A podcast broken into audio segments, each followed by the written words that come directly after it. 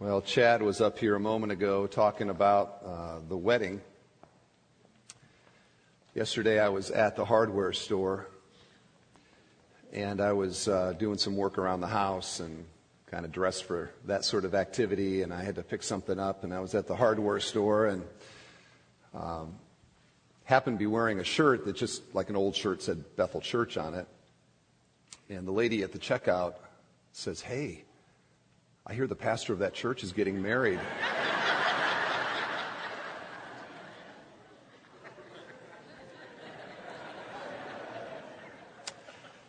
The title of my message today is Multiply Thyself.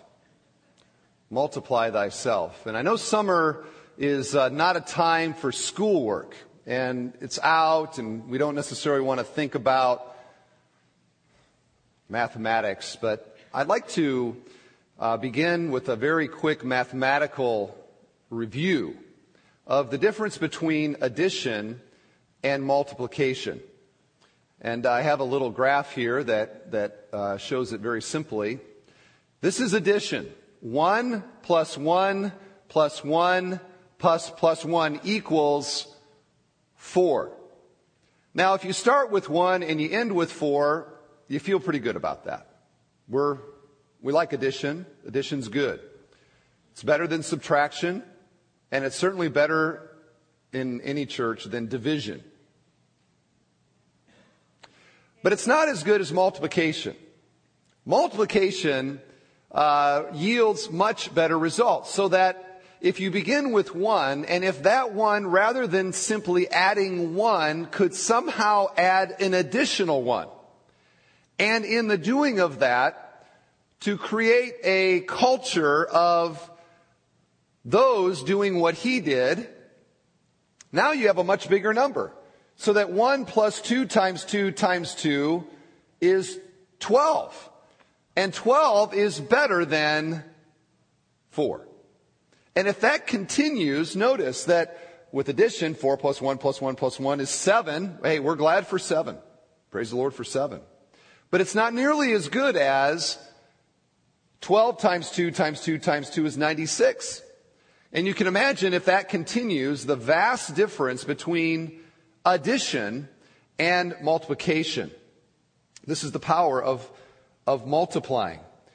And today I want to address one part of our vision statement, which is that we want to make multiple disciples through multiple sites and multiple partnerships.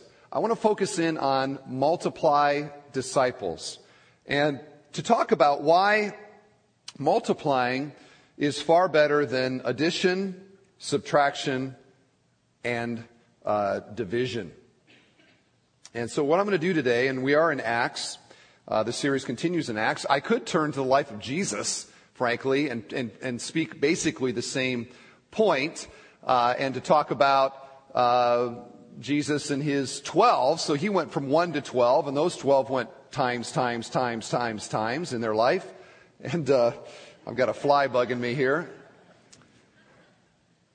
I knew we shouldn't have those high def cameras because you could never see it in a standard def, but yeah, so anyway. Uh, Jesus' life, of course, was a life of multiplication, but we're not preaching a series out of Matthew or Luke. We are in the book of Acts. So let's see how this multiplying of disciples uh, played out. And I want to talk specifically with three generations of this: Barnabas, Paul, and Timothy, and then finally to tell you my own story uh, from my own life of how uh, somebody multiplied themselves in me and, and through me. So we begin with Barnabas, and we are in Acts chapter four. And this this message, by the way, we're, we're more surveying than one passage that we're digging deep on. We begin in Acts chapter four, and we're introduced to Uh, a very beloved individual in the story. Look at verse thirty-six. Thus Joseph, who was also called by the apostles Barnabas, which means son of encouragement, a Levite, a native of Cyprus, sold a field that belonged to him and brought the money and laid it at the apostles' feet. Stop there. we're introduced to a, by, a guy by the name of Barnabas, and we learn a lot about him in these two verses. Notice, first of all, his name. His given name was not Barnabas, it was what? Joseph. Okay, so he was Joe around the church. Very common name, an Old Testament name. But the apostles rename him the name Barnabas, and the text gives us the translation of that, which means son of encouragement or son of consolation is another translation of it. So let me ask the question here uh, at the beginning. How, if your name is Joe, how do you get the nickname son of encouragement? How do you come about to being known for that? And it's kind of an obvious answer. This is a guy who the quality of his life and the quality of the character of his interactions with people was such that they didn't think Joe was a befitting name for him. He was so outstanding in the encouraging of others that even the apostles decided, you know what? Joe's not the right name for him. I can call him Joe. It's his given name. But this guy, we, let's rename him. He is so good at encouragement. Now remember, there were three thousand believers the very first day of the church. And after that, people were added constantly to the roll. So this is a church, this is a mega church from day one. There's thousands of people. There are only twelve apostles. So for those twelve to know somebody personally means that that individual in some way has distinguished themselves. And it was the apostles who renamed him. It wasn't his mom. It wasn't his wife. Oh, you're wonderful. We think you're great. No, it is the apostles themselves who say, this guy's more of a Barnabas than a Joe. We even see a spirit of generosity in the passage here before us. It says that he had, he owned a field. And he decided to sell the field and to give all of the profits of the field to the apostles for ministry and for, for helping the poor and, and all the rest. And so we see in this guy, uh, Barnabas, he's, he's doing it again. You can almost hear the apostles when he shows up and drops the bag of money in front of them. Oh, Barnabas, there you go again. You are a Barnabas, are you not? A son of encouragement. Thank you, Barnabas. You are a blessing to all of us. So maybe we can stop right now and, and just ask the question, if people that know us were to give us a nickname, what might they, what might they say? In fact, it'd be kind of fun on a weekend. We, we declare, this is a weekend you don't call anybody by their real name. They are son or daughter of something. And so you meet one another, hey, daughter of kindness. Hello, son of mercy. It'd be kind of fun, wouldn't it? No? Okay. You're all like, you are son of long sermons, so you better get going.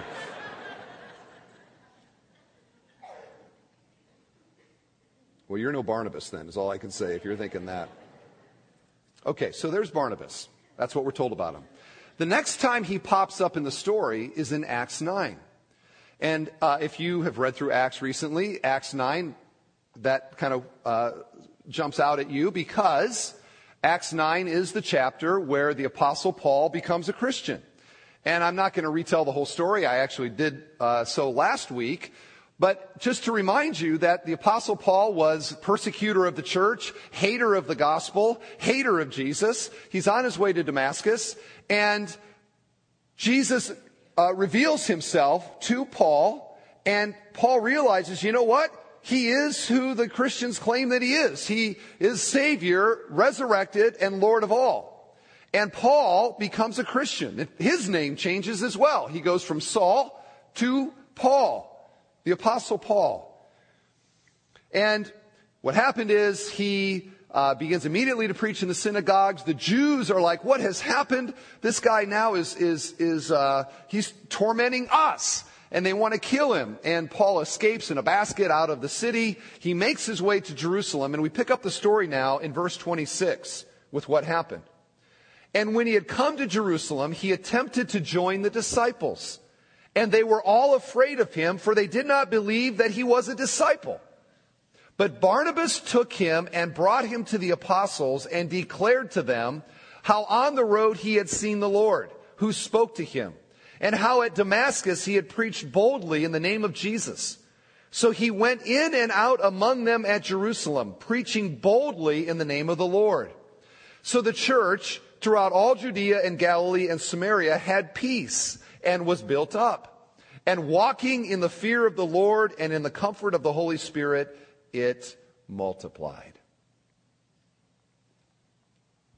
Now you can see, can't you, why the Christians in Jerusalem were not uh, all that eager to welcome Paul in their midst. I mean, what better way to wipe out the church than to act like you actually are a disciple and to infiltrate amongst them? And as you're doing it, you're writing down the names of all the people that you see. Okay, there's uh, there's uh, Pete, he's uh, one of the main guys, and there's John, and there's James, and and these are the the other people. And then in one fell swoop, one night in the middle of the night, to bring in the troops and to and to and to arrest them and to wipe them out.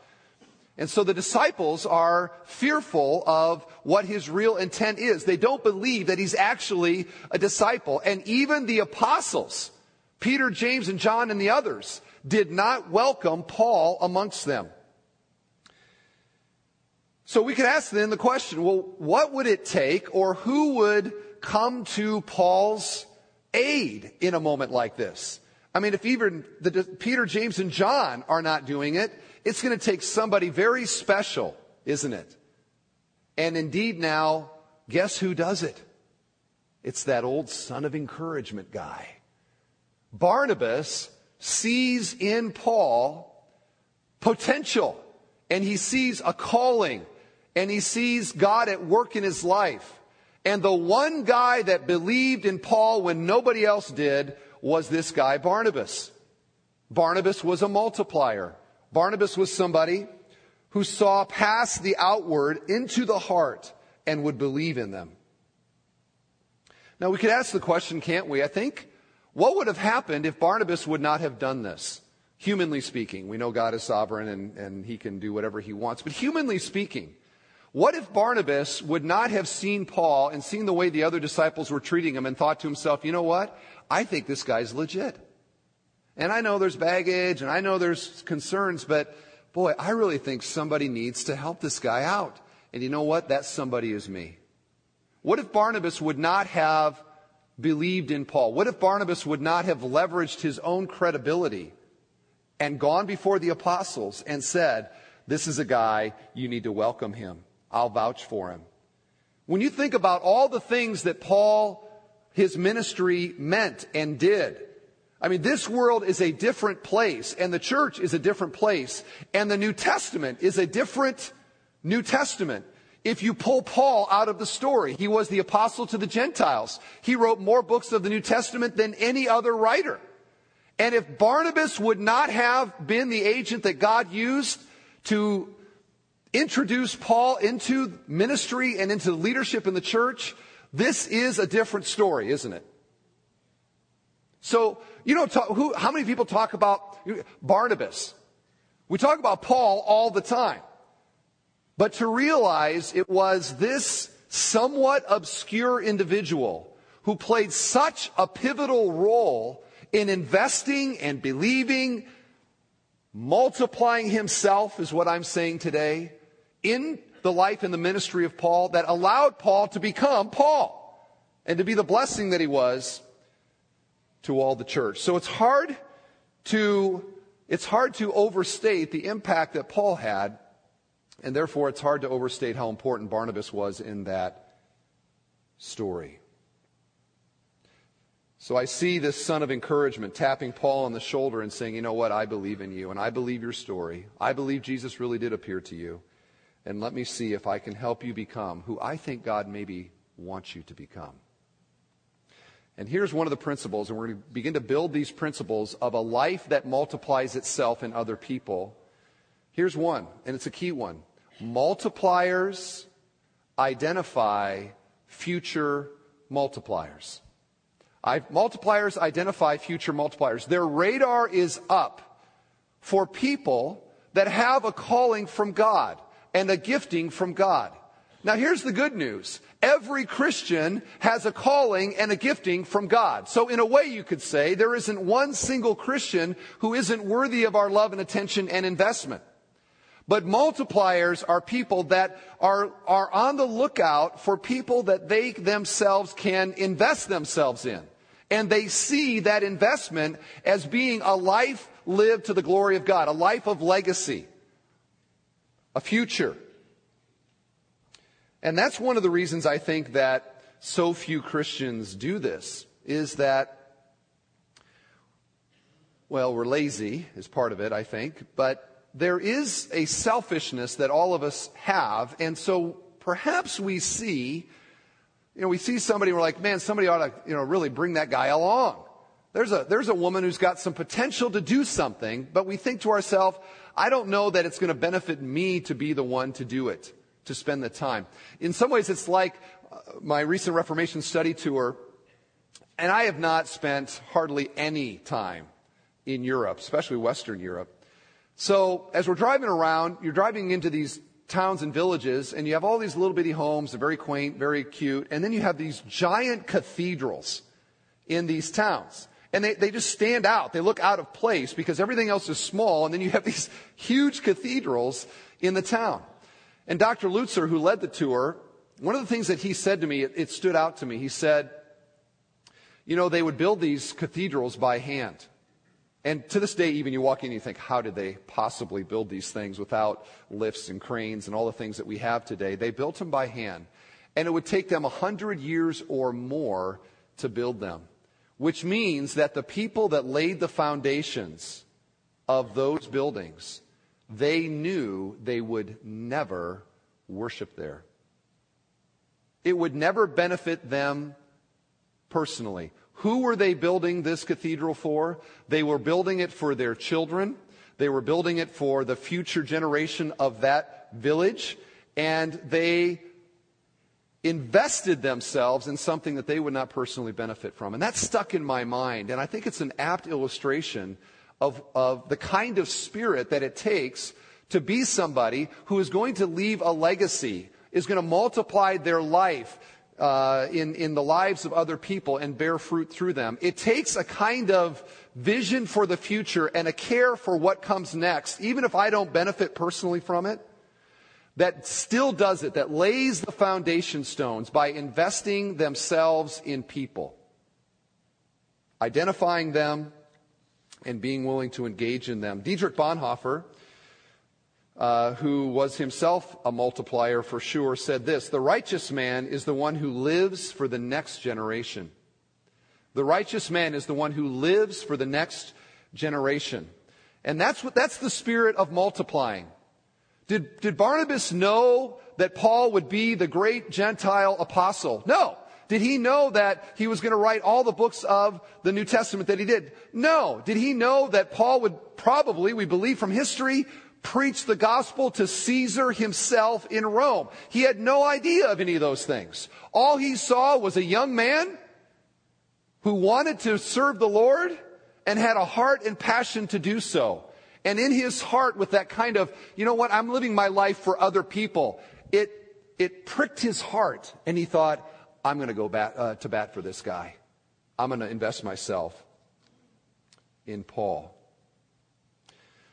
Now, as a side note, one of the things that our church has been doing the last couple years, you may not be aware of, but it is along this line. Uh, it's called the Barnabas Project. And the Barnabas Project is our attempt to identify and to equip and to train men in our church that we see potential in. And so uh, over the last couple years, I was told we've we've taken over one hundred men through the Barnabas Project. And they are taught doctrine. They are taught some ministry, basic kind of pastoral kind of shepherding skills. They're given some opportunities to use those, and it's not perfect, and we're refining it, and the, the third year is better than the first year, and the fifth year will be better than the third year. But this is something that that we are doing. It's aptly named the Barnabas Project, don't you think? I think so, now that we know. The Son of Encouragement Project.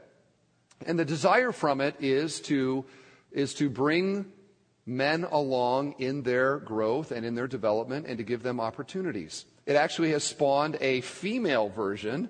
Some of the women were like, well, what about us? And so, uh, better attitude than that. They did it. Very godly attitude, as I like to say.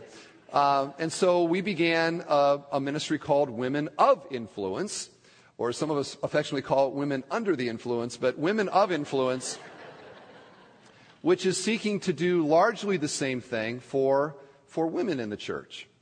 And we've got a long way to go with this. It is very imperfect, but it's our attempt to do what we see Barnabas doing with Paul, and in a moment, what we see Paul doing with Timothy. Wanted you to be aware of that. Now, this message is not so much about what the church is doing. And if you leave today and you think to yourself, oh, that church needs to do more in identifying and training up leaders and, and bringing them along, you've missed the point in this, because the real purpose of this message is to say that we have a secret weapon in this, and that secret weapon is you. And you're like, that's right, and somebody needs to tap my shoulder and see my potential. You're going to wait a long time. You're going to wait a long time. We're starting to get this going. You know, one of the things we notice about Barnabas, there's no mention of anybody investing in Barnabas. He got it going. He saw himself. He, he didn't wait for somebody to tap him. He began the multiplying process. And here we are in, in our community and in our church, and we have some of that going on. But largely, for us to have a culture of multiplying here, it is not going to be uh, the Barnabas Project that's going to do it. It is going to be the people of our church, our church family, having a mindset that says, I am on the lookout for people and individuals that I can invest myself in, and to see myself as a Barnabas, not a Paul or not a Timothy, and to get this thing going. And to overcome that, we have to overcome selfishness, right? Because we come to church and we think, I hope somebody ministers to me. And when I leave, I, and nobody did, I think, well, this was a waste of time. I'm glad Christ didn't come with that spirit. He came to give, as we just celebrated, and gave himself. And this is where it's hard for us. And I'll tell you, it's hard for me. The things that I'm sharing here, I don't necessarily, I don't think I've done particularly well here. And I have a lot to grow in. But I just, I know it's true. And a healthy church, I skipped this at the beginning, sorry guys. What I want to say is that healthy churches and healthy Christians multiply themselves. Let me say it again. Healthy Christians and healthy churches multiply themselves. They reproduce themselves. And we want to do that. And to do that, we need cathedral builders, people to get it going, to lay the stones, to influence the future. Now, how do we do this? And how we do that, I want to look at the relationship between Paul and Timothy. Okay? Paul and Timothy. So, generationally, it begins with Barnabas. Barnabas invested in Paul. Now we find Paul doing the same in the life of many people, but just to look at Timothy. So look at chapter sixteen with me, Acts sixteen, and let's look at this relationship between Paul and Timothy, beginning in verse one.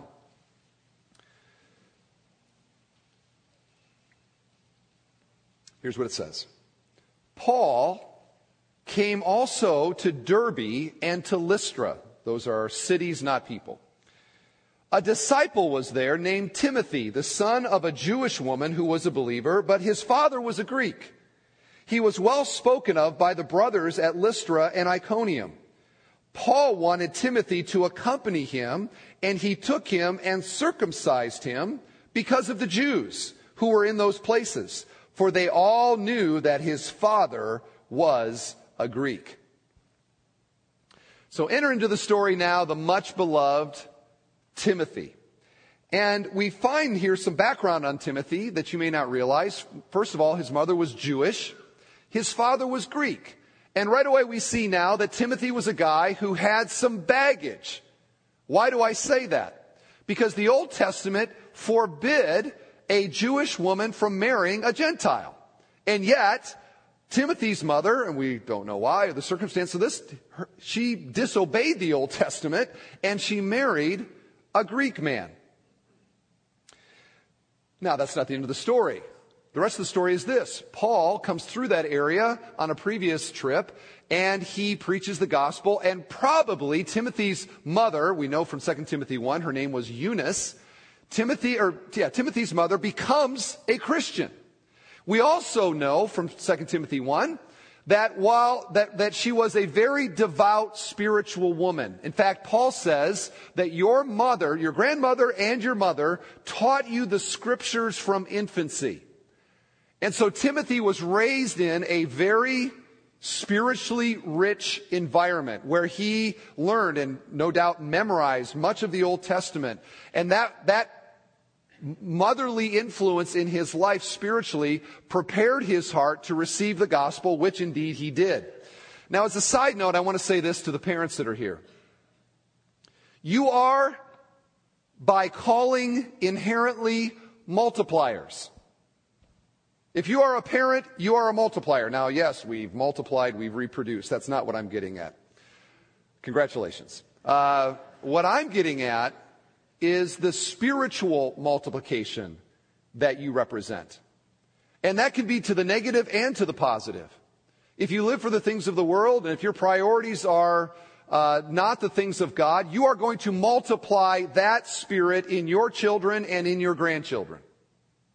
At the same time, you have the opportunity to be a Eunice and to invest in your children in a way that can multiply that spiritual heritage in them and in your grandchildren. And you can decide which of those you want to be. And most of it comes down to, by the way, your own spiritual walk, not the things that you say. It's the things that they see in you that will be most influential. But Timothy saw in his mother Eunice a woman who was a follower of Jesus, who loved the God of the Old Testament, and it prepared his heart to become a disciple. In fact, the text says that he was a disciple prior to Paul's arrival, and he already had developed a reputation amongst the brothers that was very positive. So we see then Paul following the model of, of, of Barnabas. Barnabas saw Paul, lots of baggage. He wasn't the perfect candidate. You know, participated in the martyrdom of Stephen, persecuted the church. He saw past that and said, I see the heart. I believe in this guy. I'm going to go for it. Paul comes into uh, Timothy's world, and he sees in Timothy a guy that's got baggage.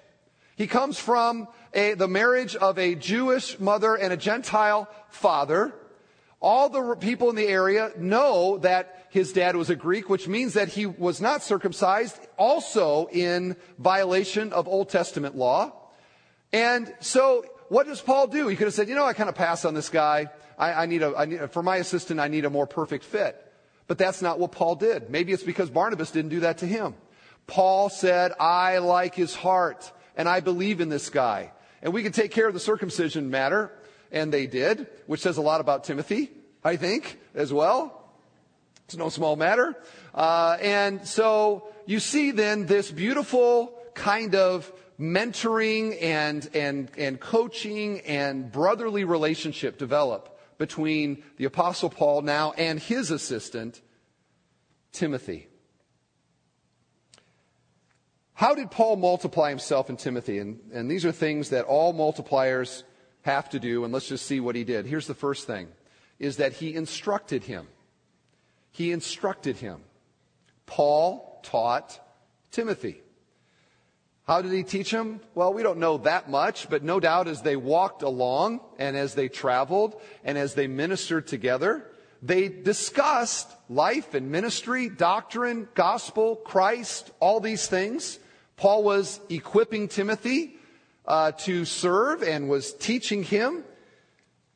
In fact, you can look at First and Second Timothy, which are letters from Paul to Timothy. And what we find there are examples of the kind of investment that Paul was making in Timothy.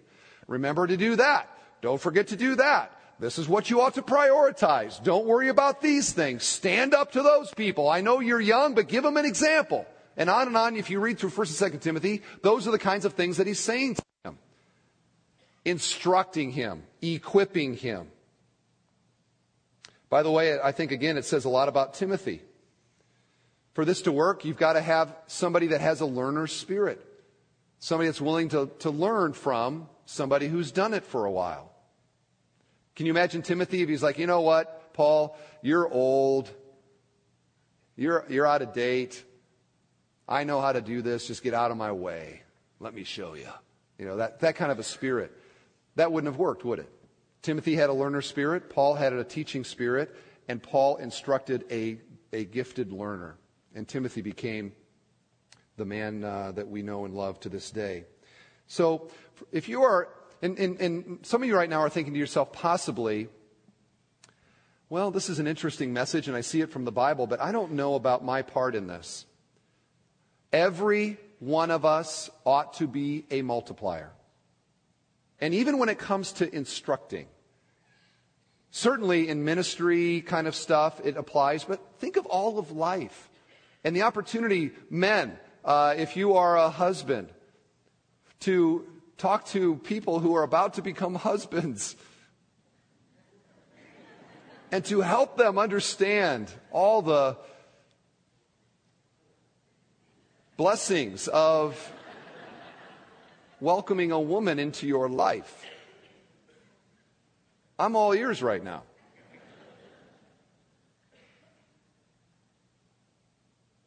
How about just what it means to be a man? Is that needed in our culture today?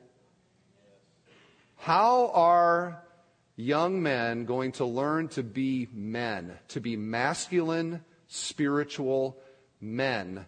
As J C Ryle says in his book, Thoughts to Young Men, young men uh, become mature men by standing next to them. Do we need that in our culture today? Do we need that in our church today? Absolutely. And ladies, the same for you. Older women teaching the younger women is another biblical principle. Paul writes to Timothy, you know, teach men who can teach other men what I'm telling you. And this is a very important reality in a church that is healthy, in a congregation that is healthy. There's a, there's a, there's a Barnabas kind of spirit where I am willingly looking for opportunities and people to, to bless. And it's not like you're like, hey, I'm Paul, you want to be my Timothy. Don't do that. Just be yourself and build relationships with people where you can possibly invest in them. And there's so many ways to do that and so many categories where it's needed. Here's the second thing we see here is opportunities. Look at verse four. As they went on their way through the cities, they delivered to them for observance the decisions that had been reached by the apostles and elders who were in Jerusalem. And I don't have time for this, but there had been a council and they had made decisions about doctrine, and so they're traveling now and passing that on to the various churches. So the churches were strengthened in the faith, and they increased in numbers daily. Now, what I want you to see here, and I don't want to make too big a deal about a pronoun, but notice that it says that they delivered to them the decisions. I would not expect that if I was reading it. I would expect to see that uh, they went on their way and Paul delivered to them the decision, because Paul, Paul's Paul, Paul's an apostle, Paul's the man. But it says that they delivered, and by that I believe that Timothy had a role. Paul was giving Timothy an opportunity to do some things that an apostle would do. Now, why would he do that? It's because there's a principle here that all of us know, and that is the way that we grow and the way that we develop is that we do things just outside of our ability that grow us and stretch us, give us confidence, allow us to become more than we currently are. They ministered together. And I can just see how this would happen, can't you? They get to Derbe or one of these cities, and Paul says to Timothy, hey, Timothy, why don't you uh, why don't you share the news this time? And Timothy's like, really? Like, yeah, okay. And so Timothy's like, mm. And maybe he stumbled and fumbled, and who knows if he did it very well, but he communicated it one way or the other. They get on the, and they're walking down the path, and Timothy says, you know, how did I do? And Paul says, well, you know, I tell you what, it was it was it was good, it was good. Now, I, you know, here's some things to think about.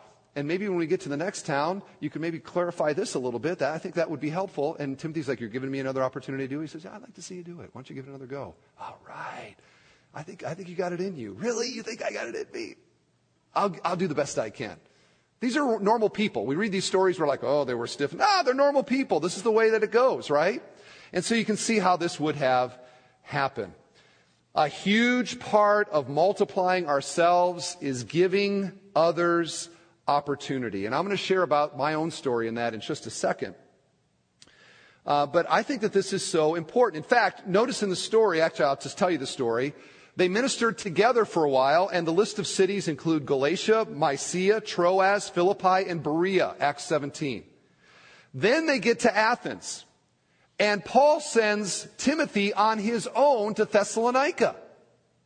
Now imagine that conversation. Hey, Timothy, you know what? I'm going to be here in Athens. Why don't you go and take care of this matter in Thessalonica? And Timothy's like, I can't do that. He says, I think you can. Really? I think you need to do it. Timothy walking with fear and trepidation all the way to Thessalonica, hoping he's not going to blow it, wondering how it's going to go. But this is how Paul brought Timothy along. And then in the rest of the story, we see that Paul, that Timothy goes to Corinth. And we studied Corinth not so long ago. Corinth was a, was a huge city. It was a big church. And there were tons of problems there. And yet Timothy had risen to a place where his abilities were able to handle that. Later, he goes to Ephesus, major city in the ancient day. There he is ministering on his own in Ephesus. And so we see the trajectory of Timothy's career and ministry, and a lot of that was Paul giving him opportunity to do it. And that's the way we grow. And so here's the, here's the point that I'm getting at for us as a congregation. You maybe are in some kind of ministry role or whatever it is, and you've been doing it a long time, you love it, and you think, you know what, this is my thing. And nobody else gets to do it. Nobody else has the opportunity to be blessed in the doing of it like you're blessed in the doing of it. How about looking for opportunities to bring people along like somebody probably did with you, frankly, and allow them to grow and allow them to, to do things? How's that sound? And you're like, you know what? He can do all of it. I'm out of here. No, that's not the spirit of it. It's, and I had somebody come up to me afterwards and say, uh, last night and said, so you mean that we got to quit? I'm like, no, I'm not saying you quit, but you allow other people to participate. And by that, we are equipping and building up the church and letting people use their gifts as we do it. All right. The last principle of multiplying that we see here, that I, at least that I want to highlight, is affirmation. Listen to what Paul says to Timothy. First Timothy one two, my true child in the faith. Second Timothy one two, my beloved child. Second Timothy one three, I thank God whom I serve, as did my ancestors, with a clear conscience, as I remember you constantly in my prayers, night and day. We see in the language of Paul to Timothy, there is tons of encouragement, tons of affirmation that I love you, I believe in you. Now, men, listen to me a second, because I think we struggle with this the most. Men will have relationships where we do things together. This is my friend that I go to the ball game with. This is my friend that I golf with. This is my friend I work on the car with. And we have these things, and we kind of are side by side, right? And when it's done, we go back to our places, and we think, well, that was kind of a nice time. I wonder what he thinks about me. Not very often do men, in particular, affirm to one another the value that we have regarding our relationship. And the women said, we're not very good at that, are we?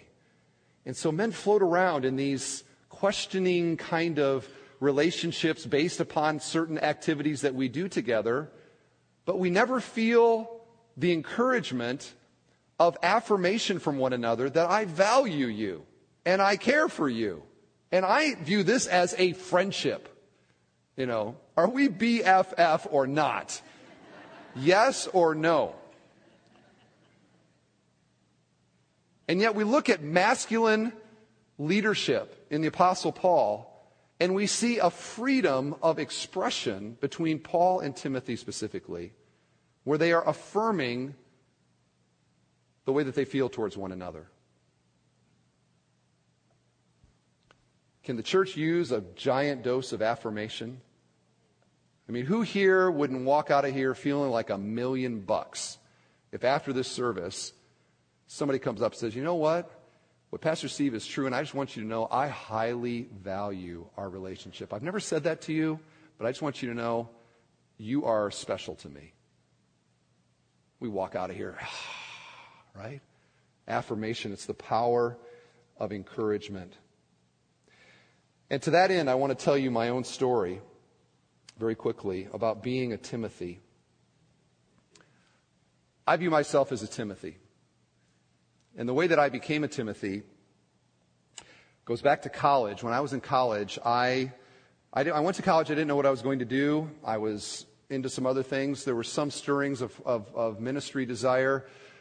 But my the summer after my sophomore year, I traveled on a summer college sports ministry team. And this team, we went to camps, we went to churches, we did skits, we did sports demonstrations and all that. There you go. That's me at twenty, right there. The Alive team. You see the t-shirt? We sold t-shirts. And uh, it was a great summer. That's Camp Gitche Gumee, by the way, in the U P of Michigan. So we went to this camp in Indiana. And at the camp in Indiana, I met a guy by the name of Kimber Kaufman. And this is a picture, actually, from the summer, nineteen eighty-eight. Uh, I was twenty. He was thirty. He had just started this church on the north side of Indianapolis. Uh, he was he was a college basketball player, and so we played basketball. We just kind of hit it off. And at the end of the summer, or at the end of the week, he says to me, he says, what are you doing next summer? I said, I don't know. He goes, why don't you why don't you come be an intern at our at our church? I just started this church. I'm like, eh, okay, whatever. And we were on to the next camp and all that. Well, the year goes on, and I get thinking about the next summer, and I'm like, hey, what about that guy that, that wanted me to maybe come and be an intern? So I made contact, and things worked out so that the next summer, the summer of nineteen eighty-nine, I was an intern at this church. And this was my first kind of experience of this sort of thing. And you would say, well, Kim probably brought you along slowly, didn't he? No, he didn't. I got there and he said, all right, you're going to preach. I was there twelve weeks. He says, you're preaching eight of them. Seven Sunday nights and one Sunday morning, I preached. I had not had a homiletics class. I hadn't. And as I tell this story, by the way, I want you to be thinking about identifying multipliers, encouragement, affirmation, uh, opportunities, instruction. Okay, be thinking about this. So I begin to preach. There's a picture of me, by the way, uh, in nineteen eighty-nine, preaching at the church. Look at all the people that came out to hear me. It's amazing. It was a, it was only one hundred twenty-five people in the church, so, you know, whatever that means. Uh, in fact, I just remember that summer that Kimber, he had quite a bit of time flexibility. We just spent so much time together. I mean, I just kind of went with him everywhere he went, uh, learning a lot in the process. In fact, I remember the very first pastoral call I ever made in my life. Uh, it was early in this summer internship, and this, this family, he had just graduated from uh, Notre Dame Law School, had moved there, visited the church, and uh, we were going to visit with them at their apartment. And so we pull into the apartment, and Kimber says to me, let me do all the talking. Which I was more than happy to do because, frankly, I didn't have anything to say. I didn't know what I was doing. So we go in there, and the wife brings little appetizers. We sit down. We're kind of chewing and talking a little bit. I'm just sitting there. And I remember the couch. It was a high-back couch, and I knew I wasn't supposed to say anything anyway. So I just sat down, and I remember just kind of leaning my head against the back of that couch. Next thing I know, Kimber's shaking me. I woke up, and I said, did I fall asleep? He said, yeah, you slept for like two hours. I slept for two hours on my very first ever pastoral call. That should have ended my internship right there, right? I mean, seriously, couldn't Kimmer have looked at that and said, you know what? This kid's a washout. There's no hope for him. You can't sleep when you go visit people. You got to love people enough to stay awake at least, right? I was green, but I was I was learning. So I ended up going to seminary. And after seminary, I got hired back at College Park. And uh, I spent five years there. Kimber was one of these guys. He liked to preach. He liked people. Everything else in the church, it wasn't really on his radar so much. And there was only two pastors in the church, Kimber and I. So a lot of that fell to me. I was the worship pastor, the youth pastor, but then I did a ton of other stuff. The church was growing tremendously. We're building and adding on. I'm leading fundraisers. I'm leading building expansions. I mean, this is all way out of my pay grade, way over my head, but Kimber believed I could do anything. And he trusted me, and he just said, okay, you take care of that, and you take care of that. And I knew that I had a guy that be- he believed in me, and it inspired me. So in nineteen ninety-seven, oh, one other thing I wanted to say is that uh, one of the ways that he believed in me, he would oftentimes tell people, and I would have them, they would come to me and tell me this. They'd say, you know, Kimber says you're the next, next Chuck Swindoll. Now, when you're twenty-six, you're like, oh, really? I'm not the next Chuck Swindoll. But I tell you, it's great having somebody in your life that thinks you are, isn't it? Somebody that believes in you. It inspired me. So in nineteen ninety-seven, when this church in Northwest Indiana was looking for a senior pastor, they contacted College Park. College Park was blowing the doors out, and they're like, hey, who do you know? And there's five hundred people in the church. It's a big church. Who do you know that can handle that? No surprise at all that Kimber says, Steve DeWitt can do that. He believed in me. And so we get to the... Uh, My last my last day at College Park, they had a special service for me. And in this service, they uh, they had a big party. Hold on. Hold on.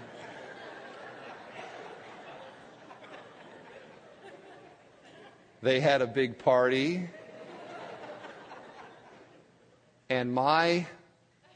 My Paul exhorted me. And you see the passage, Second Timothy four, one through five, preach the word, preach the word. And you see this other picture here? He had me sit on a chair, the whole congregation's out here, and he just yelled at me, basically, exhorted me there. And that, to me, is a picture of our relationship. He was Paul, I was Timothy, and I liked being Timothy. I was totally okay with that. And now you're right. I'm wearing the same shirt. Almost fifteen years ago to the day, actually, from that service is today.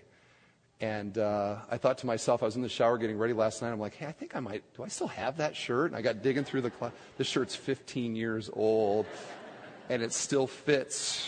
So, yeah.